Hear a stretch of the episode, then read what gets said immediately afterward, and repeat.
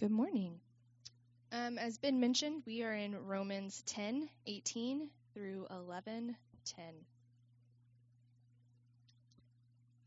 But I ask, have they not heard? Indeed, they have, for their voice has gone out to all the earth, and their words to the end of the world. But I ask, did Israel not understand?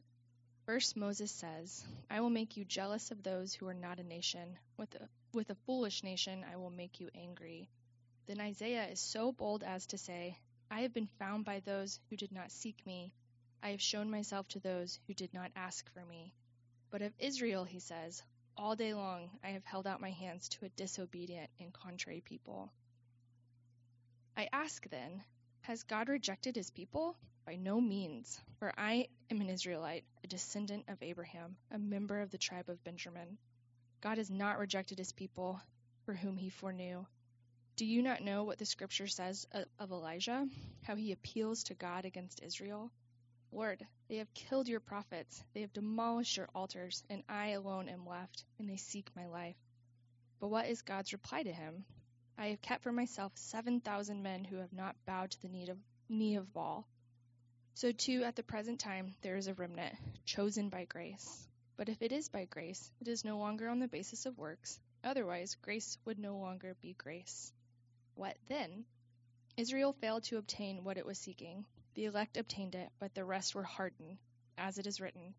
God gave them a spirit of stupor eyes that would not see and ears that would not hear, down to this very day.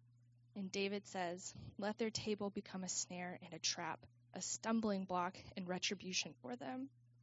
Let their eyes be darkened so they cannot see and bend their backs forever. This is the very word of God. We've been studying together these uh, three chapters, Romans 9 through 11, now for the last several weeks. And uh, when we come to these chapters, they tend to give a lot of um, of modern Christians difficulty to kind of understand the sustained argument that Paul has been dealing with uh, for these three chapters. You can see in the passage that uh, Bree just read for us, there are at least six Old Testament references and one very famous Old Testament story that is mentioned in this passage. This is something that we've seen all throughout, especially these three chapters. Paul is reinterpreting Israel's great story for in light of the coming of Israel's Messiah. He's taking his Bible as it were and saying, "Let's go back and read the story again, the story that you should be very familiar with in fact, I can say this to us Christians the less familiar you are with your Old Testament, the more disconnect you're going to have with understanding the new, and especially the gospel of Jesus. And I mean it just as simply as this the less familiar you are with the story, with the stories of your Old Testament. I want to pause here for just a moment and say how thankful we all should be for our children and youth ministry at Crosstown. One of the things they do for us, with happening right up there as we speak, is a lot of sharing the story, the story of the Bible. And if you came to faith later in life or you're not familiar with much of the Old Testament, so this story, let's say, that was mentioned here, the story of Elijah, if you're not familiar with this, it's going to be hard for you to track Paul's thought and Paul's argument. So let's be thankful for uh, those who are teaching our children and giving them instruction, teaching them the great story. It's critical, it's crucial to knowing the gospel. We have to know the story in order to know the Christian faith. You can't just pick up the Bible and start in the New Testament and understand all that Jesus means and all that he has done. And because this story, Israel's story, we've seen this now for the last several chapters, but just putting it before us again. Because Israel's story is our story, this is a story that we need to have in our minds as we come to understand the meaning of the Christian faith. At the end of Israel's story, Paul is standing here at this, of course, moment in history, immediately after the death and resurrection of Jesus. He points out to us that when we come to the end of the story, we find this one powerful and important truth God has graciously spared a remnant within Israel so that the hope of the gospel would spread to the world. God has graciously spared a remnant within Israel so that the hope of the gospel would spread to the world. It's no exaggeration to say that because God spared a remnant with Israel, you sang praises to Jesus, to Israel's Messiah. You would not be here worshiping Israel's Messiah had God not, in grace, spared a remnant. So, as we look at what Paul is kind of dealing with in this section in Romans 9 through 11, let me let, us talk about this. Let's talk first about this preserving a remnant. Second, the identity of the remnant. And then lastly, the purpose of the remnant.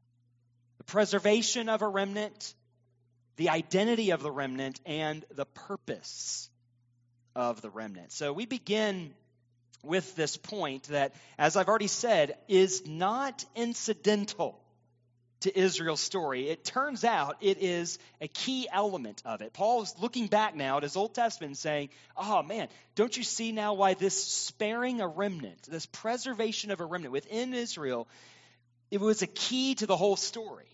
It's what God has been up to all along. After God brings his righteous, justified judgment upon Israel, a remnant remains. God preserves a remnant. This is the kind of thing, Paul says, that God has done over and over again. And this remnant stands as a testimony to God's enduring faithfulness. Now, the last few verses of chapter 10 are meant to establish the fact that Israel, through their story, has no way to plead innocence. God had made himself known to them time and time again. You're familiar, I'm sure, just as you read through your Bible, how often God does some really dramatic and miraculous things on behalf of his people, and then shortly after that, they're complaining. They're murmuring. They're not believing. There's no way that Israel could claim innocence when it comes to how they view and what they believe about God.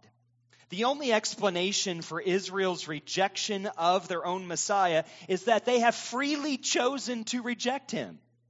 They bear the penalty, the punishment for their rebellion. In verse 21, Paul cites from one of Israel's own prophets, Isaiah. It's at the end of Isaiah's prophecy, Isaiah 65 2. And it's a place where God laments the pitiful place Israel is in. He says, All day long, I've held out my hands, the hands of welcome, the hands of invitation to a people who proves to be disobedient and contrary.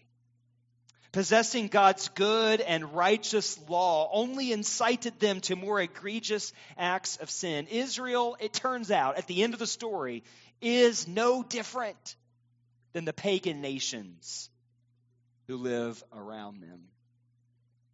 In Israel's story, we see then that no matter how much God makes himself known, listen to this, no matter how much God does for someone, no matter how good, how patient, how kind, how gracious, how welcoming God is, the human heart, and I mean your heart and mine, is bent toward unbelief and disobedience. What else did God need to do as you read through your Old Testament? What else could God have possibly done to prove himself trustworthy to his people? Israel is proof, the nation of Israel, the story of Israel is proof that if you don't believe in God, if you don't trust in God, it's not because God hasn't proven himself. It's not because God hasn't done enough to make himself known. It isn't because God hasn't shown himself time and time again to be trustworthy. If you turn away from God, the only one who can bear that blame is you. Moving on to chapter 11, we are still addressing the central issue of concern throughout these three chapters. What is God now going to do with this disobedient and contrary people? Now that they have even gone so far as to say, Messiah? Nope. Want nothing of him. Now that they've even rejected God's own son, what else could God possibly do? Surely at this point, you would conclude God has no other choice but to move on. God has no other choice but to say, I have tried to make this people my own and they would have nothing of it, so I'm done with them. And let's be honest, if you and I were God, that's what we would do. How many times have you said, I, I've had enough? I mean, I've tried. I've tried this, I've tried that. Just, it's over. God absolutely would be understanding from our perspective if he finally decided, I got to do something else. But here we find in chapter 11, for the ninth time in Romans, you got one more coming. We'll see it next week. For the ninth time in Romans, Paul's strong denial of such ability, such a possibility. By no means. God forbid. God cannot now abandon his people, even after all of this to even entertain such a possibility that God would finally conclude that he cannot put up with Israel anymore would be to cut off the branch of biblical theology that Paul stands on. We must remember that regardless of how disobedient and contrary Israel has proven themselves to be, rejecting their own nation's promised Messiah, for God to then respond, even though it seems completely justified, for God to then respond with, I, am just done with Israel, would be for God Himself to become untrustworthy. God had said through the prophet Jeremiah, listen to these words Thus says the Lord, if the heavens above can be measured, and the foundations of the earth below can be explored, then I will cast off all the offspring of Israel for all that they have done, declares the Lord. Do you see the promise? The promise of God in the Old Testament is Israel deserves my complete and utter rejection. But it will never happen. I will not throw them away. So God has made it his word. He simply cannot now turn his back on Israel. And Paul says, if you're asking the question, well, now that Jesus has come, now that Messiah has come, and Israel has, as a nation, by and large, rejected him, uh, has God, in fact, has he now finally decided to turn his back on Israel? Paul says you don't have to look very far to find that, in fact, God has not given up. In verse 1, he says, I myself am an Israelite. And then notice he goes on to describe himself. He says, a descendant of Abraham. And there he's using that theologically significant term, seed.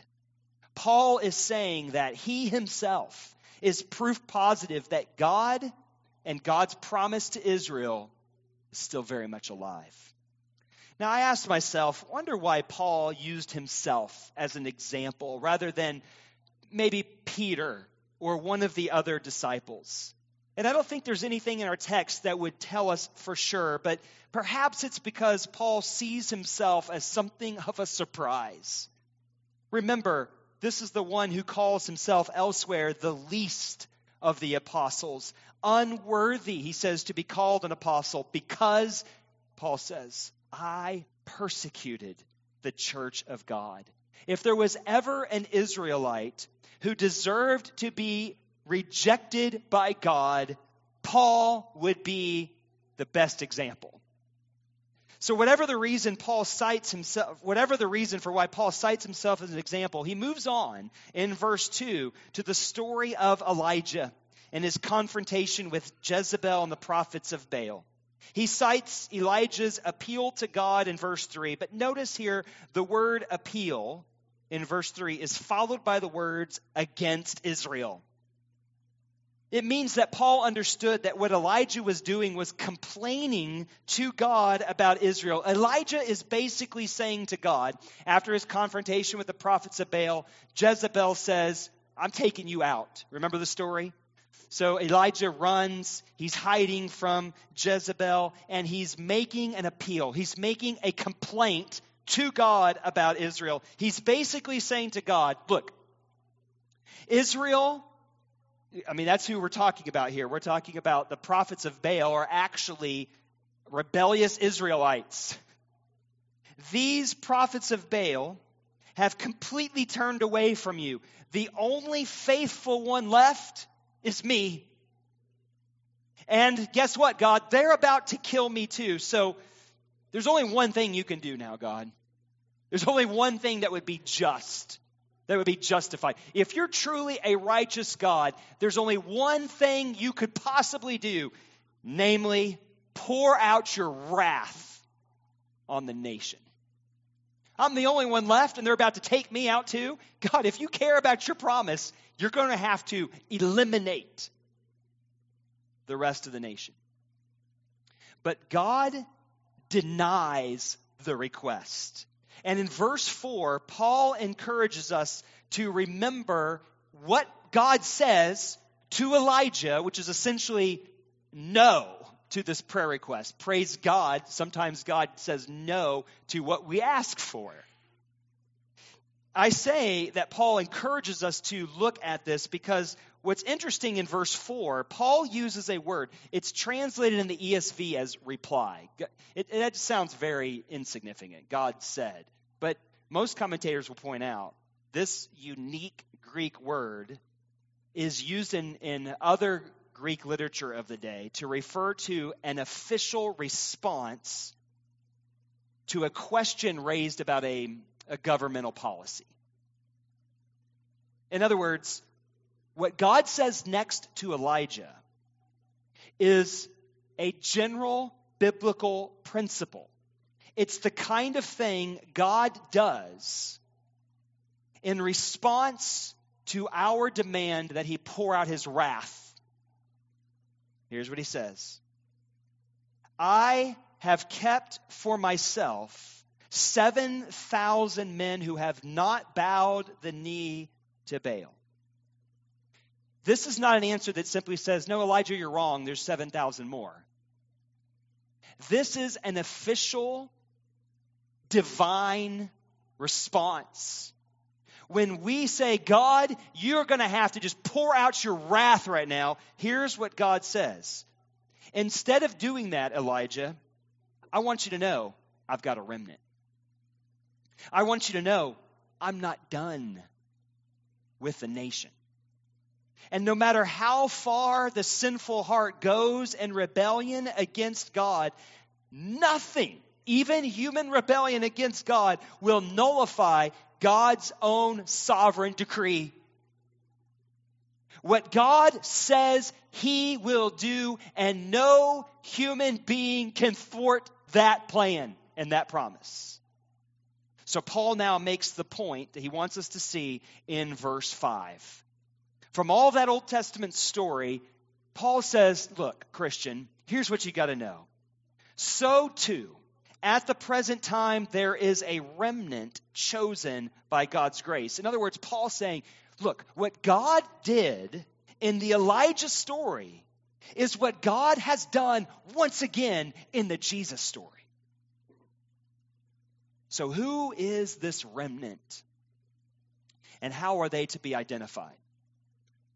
Now, again, remember the remnant in Elijah's day, God says, were 7,000 men who remained faithful to God in spite of the evil, idolatrous rule of King Ahab.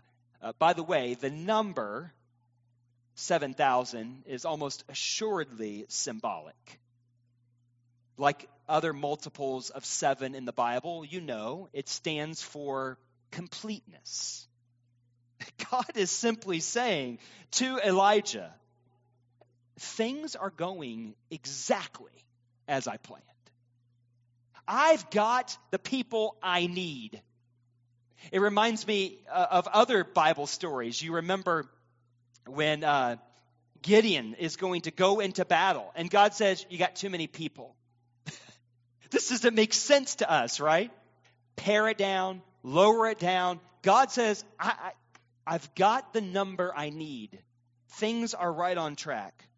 Elijah thought, There's no one left. I'm the only member left on God's team. There's only one thing God can now do pour out his wrath. But God's ways are not like our ways.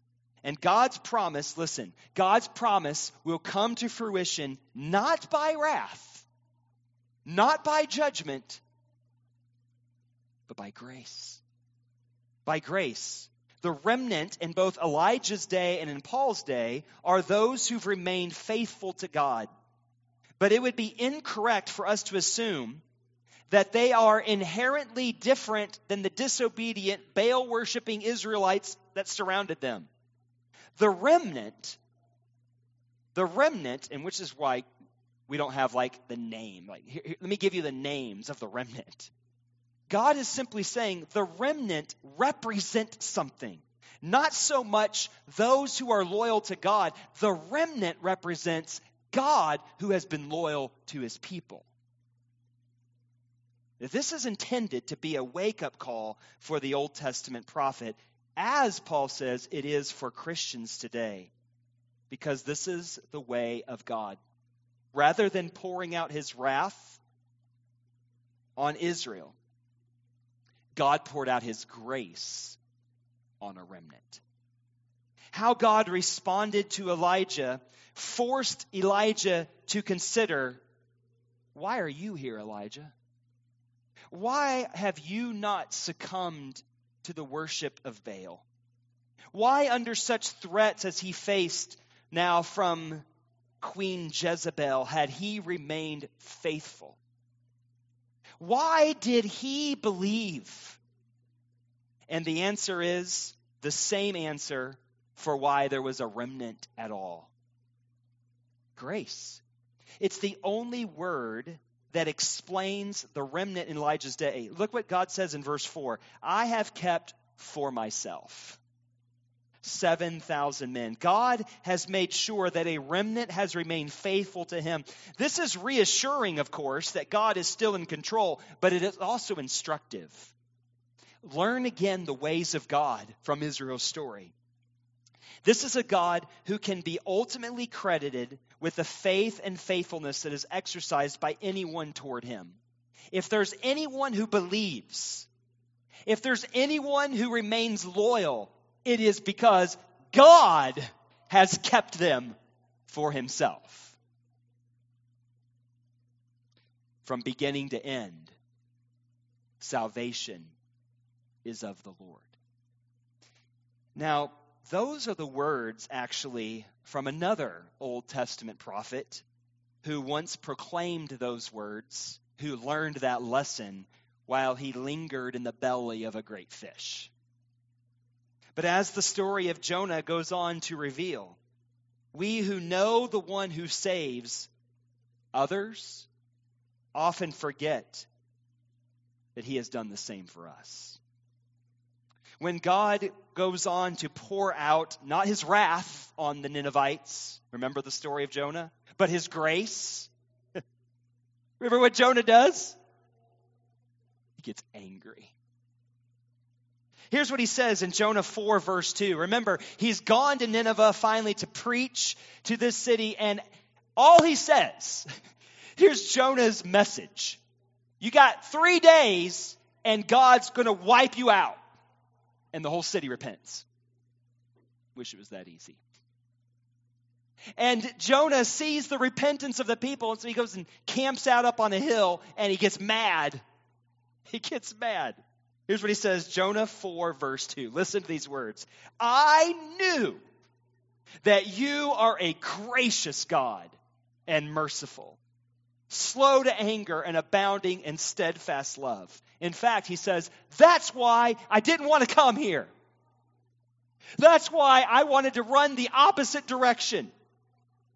He saw that God's grace that was now at work in those people, but he had forgotten that God had done just the same with him. You see, the identity of the remnant can only be explained by these words that Paul says here God kept for himself. The remnant exists according to verse 5, the election of grace.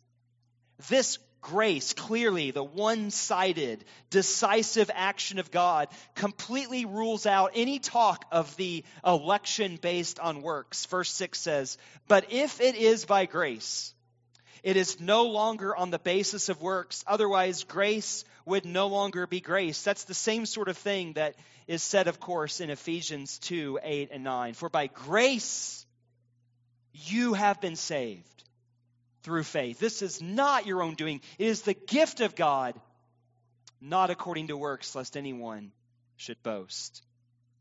So, anyone who finds themselves counted among this, this remnant can only conclude that he or she got here one way only by grace. You have to remind yourself, Christian, of this over and over and over again. Nothing else can be offered, even as a contributing factor, if it is by grace that you are counted among the people of God, then it is entirely by grace. Not mostly by grace, not almost all by grace, but sola gratia, only by grace. And the reason we have to insist on this is not only because the Bible insists on it, but also because your instincts will frequently protest. As one commentator has rightly observed, many worry that the choosing of some and not all would be unjust. But this idea overlooks the fact that election is gracious. No one deserves to be elected, and thus the election of any is a merciful gift of God that cannot be claimed as a democratic right. If it's by grace, you have no rights. It is pure mercy. And by the way, Paul is telling us that now we can see that this grace of God is what has been the is what has been driving the promise forward all along. All through the Old Testament, Grace is not new in the New Testament. Grace has been sustaining, driving the promise forward all along. It was there in Elijah's day. It's not new in Paul's day. When Paul says in verse 6, it is no longer on the basis of works, he does not mean that it used to be on the basis of works, but now no longer is. The no longer there is logical, not temporal. So we should stop thinking and acting as if God's electing grace has ever come to anyone any other way than the one directional act of God. That is the identity of the remnant. Now, all of this, I'm eager to say to you, is quite relevant 2,000 years after Paul penned Romans.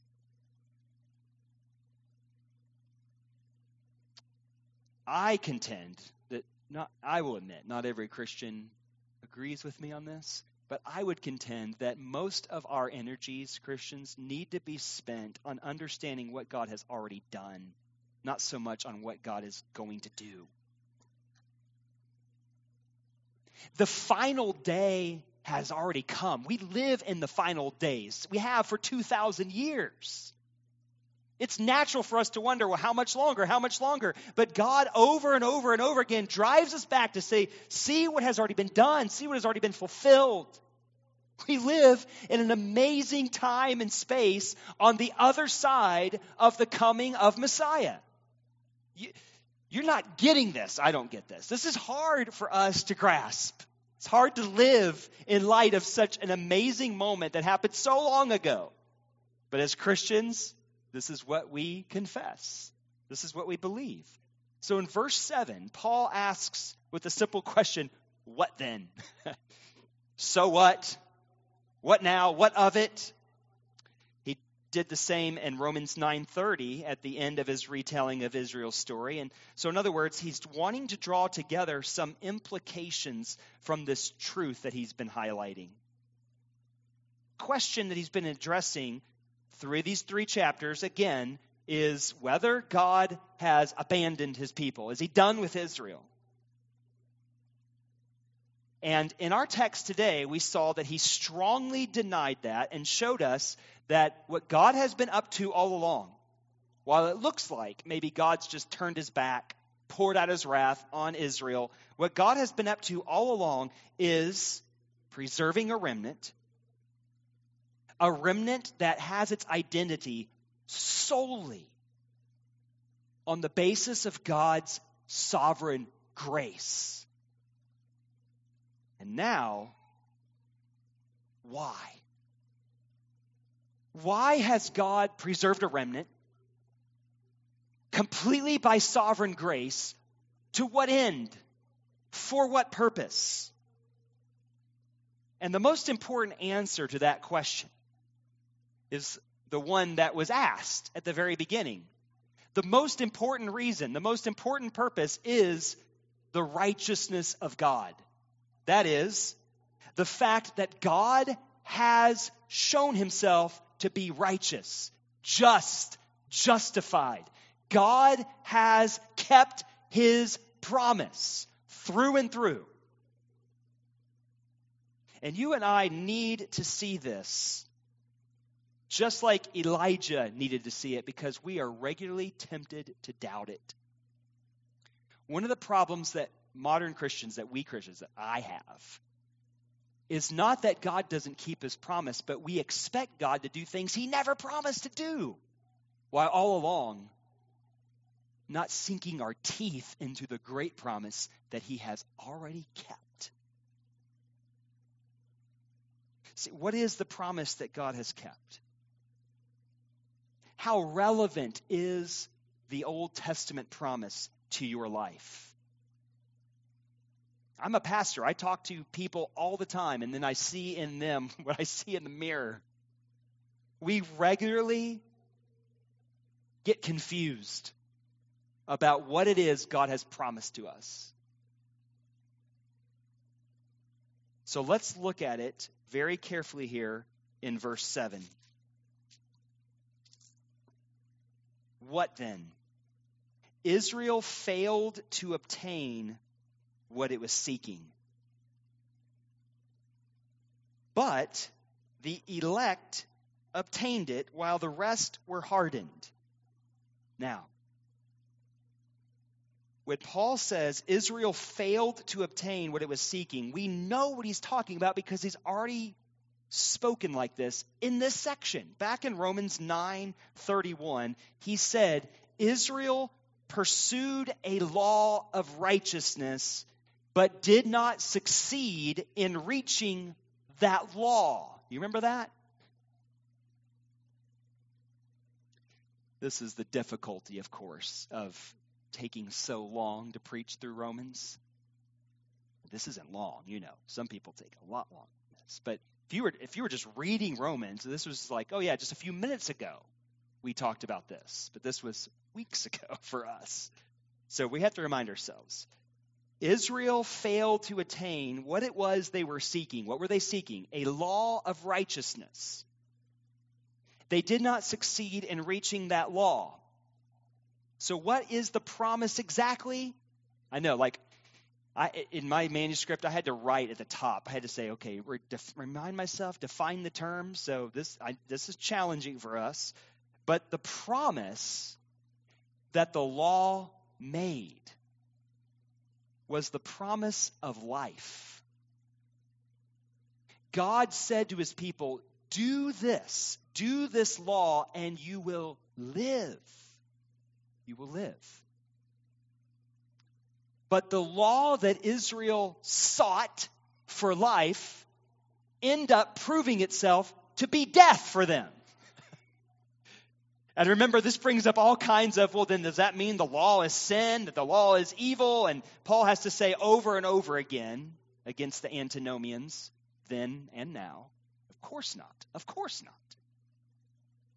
Why did this law that promised life end up proving itself to be death? Not because there was a problem with the law. By the way, this is all Romans 7, that whole I want this. That, Paul's already unpacked all of this for us, not because there was a problem with the law, but because there was a problem with them. They're just like the nations around them, and the law had this intended divine purpose, paradoxical, paradoxical as it would seem, and that is to lure the nation into that place that the whole world was in, into sin so that, Romans 8 3, it could be finally dealt with. Because look what he says. But the elect, that is, the remnant, they did attain it. And you're supposed to say, well, how? How did the elect obtain it? How did some within Israel obtain the law of righteousness when the rest didn't? And Paul would be eager to say it was not that some within Israel succeeded in Torah observance. They, they obeyed the law and therefore ended up in life. It turned out to work for them. They did better at it. This whole section we've been looking at today absolutely denies that as your possible interpretation. The only reason that the remnant obtained the life that the law promised was grace. It's the only reason.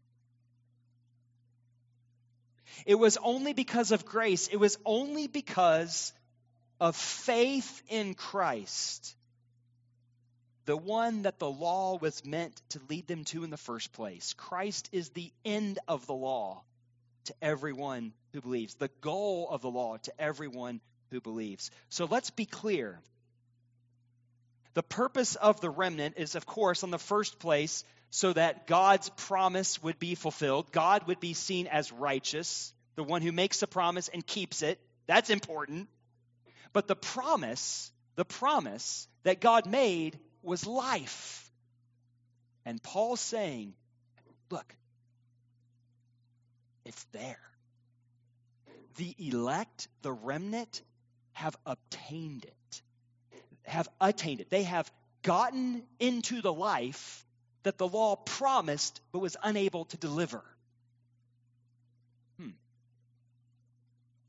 The promise of God is, there's no other word for it, it's, it's life. But what is this life? It's the life that is found in Christ and experienced in Christ. Jesus said these words, you'll remember them. This is eternal life. And he didn't say, when you die, you go to heaven. Here's what he said This is life eternal, that they may know you, the only true God, and Jesus Christ, whom you have sent. Brothers and sisters, don't you see why Paul was so excited about the gospel of Jesus? The long awaited promise, the promise of life, the promise that the law offered but was unable to deliver on was now here. And the remnant, the elect, had obtained it. They had gotten in because they knew God. They knew his son. They knew who he was. They enjoyed communion with him. They experienced him. John says, We touched him. We saw him. We heard him. He, the one, the eternal life. Eternal life, then, according to the Bible, does not begin after death. It begins now if you believe in Jesus. And by the way, if you don't have it now, you won't have it then. And that's the scary news. Because he says the elect attained it, verse 7, but the rest were hardened. Make no mistake, this is what most uh, Greek scholars will call a divine passive. God hardened them, as the quotations in verses 8 through 10 make clear. What is this hardening? It is an evidence of the judgment, the final judgment of God. It's terrifying. It's absolutely terrifying. It is nonetheless justified, remember? What else could God do for his people? I mean, he's, he's given them even his own son. What is he going to do if they reject his son? This hardening, this hardening is the breaking in of the final, absolute judgment of God. Uh, by the way, if you're worried right now that you have a hardened heart against God, the fact you're worried about it is evidence you're not. So be at peace. This hardening of the heart is the final wrath of God. It is God's the only one who can see it. It is final and absolute.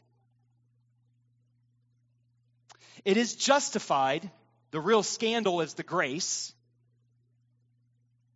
But even here, even here, we're, we're living in a day, Paul says, where the final, like the, the last day promise, the thing that you've always thought is like way out there in the future, some sometime when Jesus comes back, is already happening now. Eternal life and eternal judgment have both broken in to the present. But even here, and especially here, this God of grace is doing the unexpected. Well, you know your Old Testament, you should expect it. He is in the hardening of the hearts, he is suspending the final judgment so that the remnant will fulfill its ultimate purpose. These are not the few who are left, by the way, but the few who were left after the coming of Jesus, now on the other side of God's kingdom coming, holding a candle, one commentator says, not as the night starts to fall, but as the day begins to break. This is a remnant that God chose, elected by his grace, with the intention not just of saving a few, but of saving a multitude from every tribe, from every tongue. If you are counted among God's people, among God's remnant, now on the other side of his judgment, your purpose is to welcome more into the kingdom of God. You were chosen by grace. It's the only way you got here, but you were also chosen for grace to be extended the life giving grace of Jesus for all who will believe. That's your purpose. To be more explicit, back in chapter 10, verse 19, Paul says, he quotes from Isaiah, and he makes a strange little comment. He uh, well i'm sorry he quotes from moses uh, from deuteronomy and he says strange little comment. He says i will make you jealous of those who are not a nation. So let me uh, just whet your appetite a little bit for what's coming next week your job if you're counted among the people of god this is going to be fun is to make people jealous hmm Come back next week. We'll find out what that means. Let's pray together.